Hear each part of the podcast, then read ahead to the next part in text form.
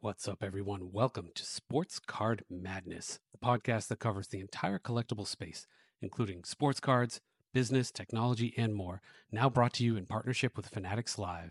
It's Tuesday, so that means it's time for another episode of Madness University, where we dive into bite sized educational tips about the hobby. Welcome to another episode of Madness University. This is LZ. I'm here with Nick today. And today we're going to cover how to spot fakes. All right. So, fake cards that are maybe out there. There are certainly some very popular ones that definitely get faked a lot.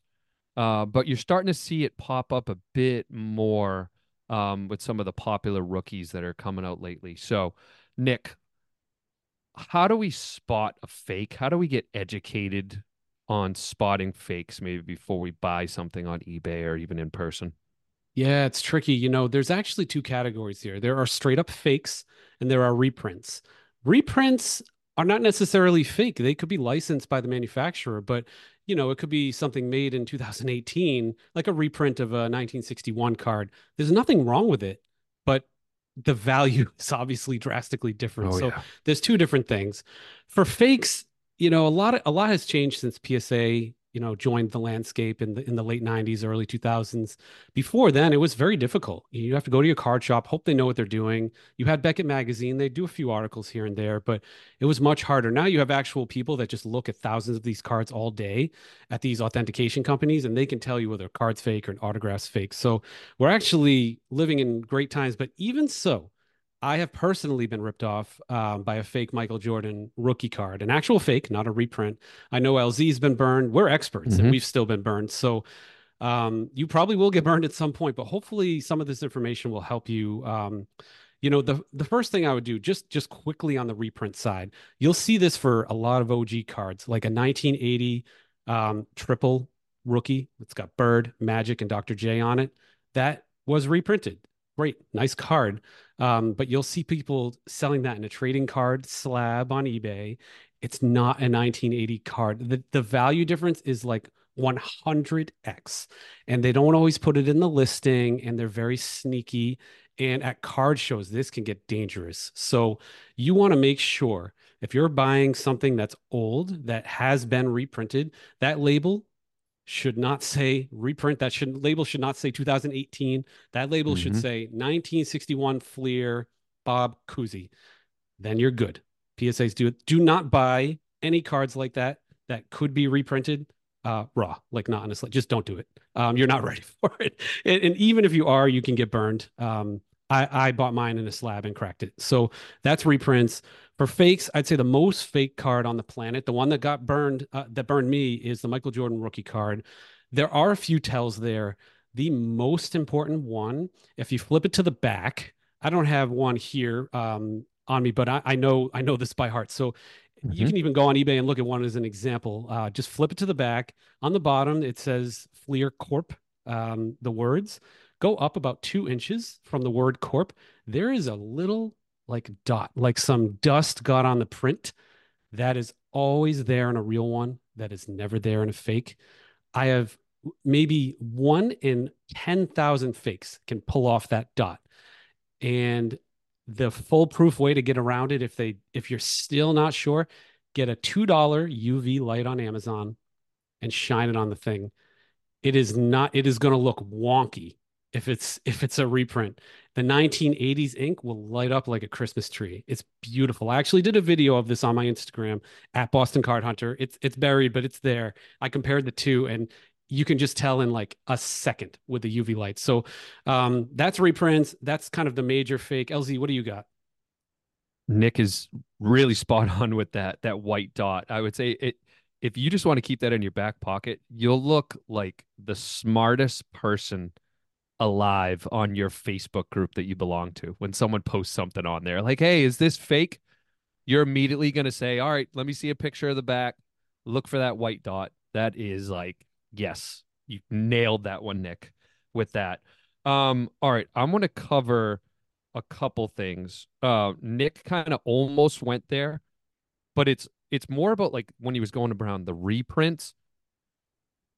If it's too good to be true, then it's too good to be true. All right. So if you're on eBay and you're looking around and let's use that um that 1980 Larry Bird, Magic Johnson, Dr. J card, and you're going to buy one, and you know that these things go for, let's say, four, five grand, and you see one selling for like six hundred dollars, that's too good to be true, people. That is a that is a reprint. All right, so um, trust your gut on that. Um, the other thing is just just do your research. Nick hit on it. It's it's use PSA, right? PSA has a lot of photos. Um, you can go right on their website and look up um, what real cards look like. Go on eBay and look at slabbed cards, uh, especially ones that that are legit. Like use those as examples. Um, so definitely that.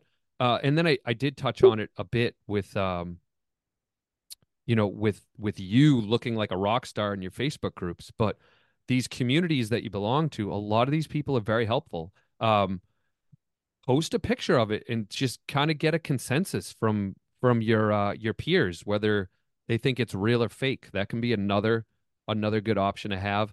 It's really just educating yourself and and doing it from different angles. If you feel like it's a an expensive card, uh, just maybe take it to one of your local card shops, maybe someone that you trust.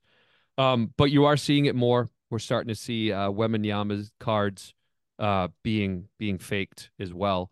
So make sure you're doing your research. Go on uh, go on eBay, go on PSA, look at these slabs. Um, if you have the chance to really touch and feel, you can also maybe tell the look and feel of the card. If you mm. can actually hold it, you'll see a difference. But Nick Nick had mentioned how he was burned with the the MJ card. I mean, this wasn't nearly as big of a burn, but I am collecting the 1986 Fleer basketball set, the autograph set, and I just got 33 cards back recently, and they're all dual. So it's the card grade and the autograph grade, and I randomly got one of the 33. It was a Kurt Rambis card signed by him. Autograph got a 10, which is great but the card came back as altered, which is a real bummer. Um, I don't know why someone is altering a Kurt Rambis card. Um, I don't know exactly what they did, but it's probably that they just maybe shaved off and touched up a corner or something like that. So, um, yes, you will get burned. Um, so just just educate yourself, folks, and hopefully this this episode has educated you a bit on what to look for, maybe the tools you can to go to research um, what is fake and what is real. Yeah, one other uh, very quick thing. Um, both Beckett and PSA do a quick opinion for 10 bucks. Um, that's typically autographs. They, I don't know if they actually do cards, but uh, if you're worried about like a fake autograph or something like that, um, you can literally take a picture, send a link to the auction, and they'll tell you within like 48 hours for 10 bucks. Not bad. That's great. Cool. All right. All right. That's um that's fakes. And honestly, if you've got a card that you're not sure about, hit me or LZ up. Um, we might be able to to figure it out, or at least our network can for you. All right, everyone, that was another episode of Sports Card Madness. You can find us on Spotify, Apple Podcast, YouTube, pretty much wherever you get your podcasts. If you like this episode, please take a few seconds and subscribe wherever you get them, and uh, we'll keep them coming. Thanks, everyone.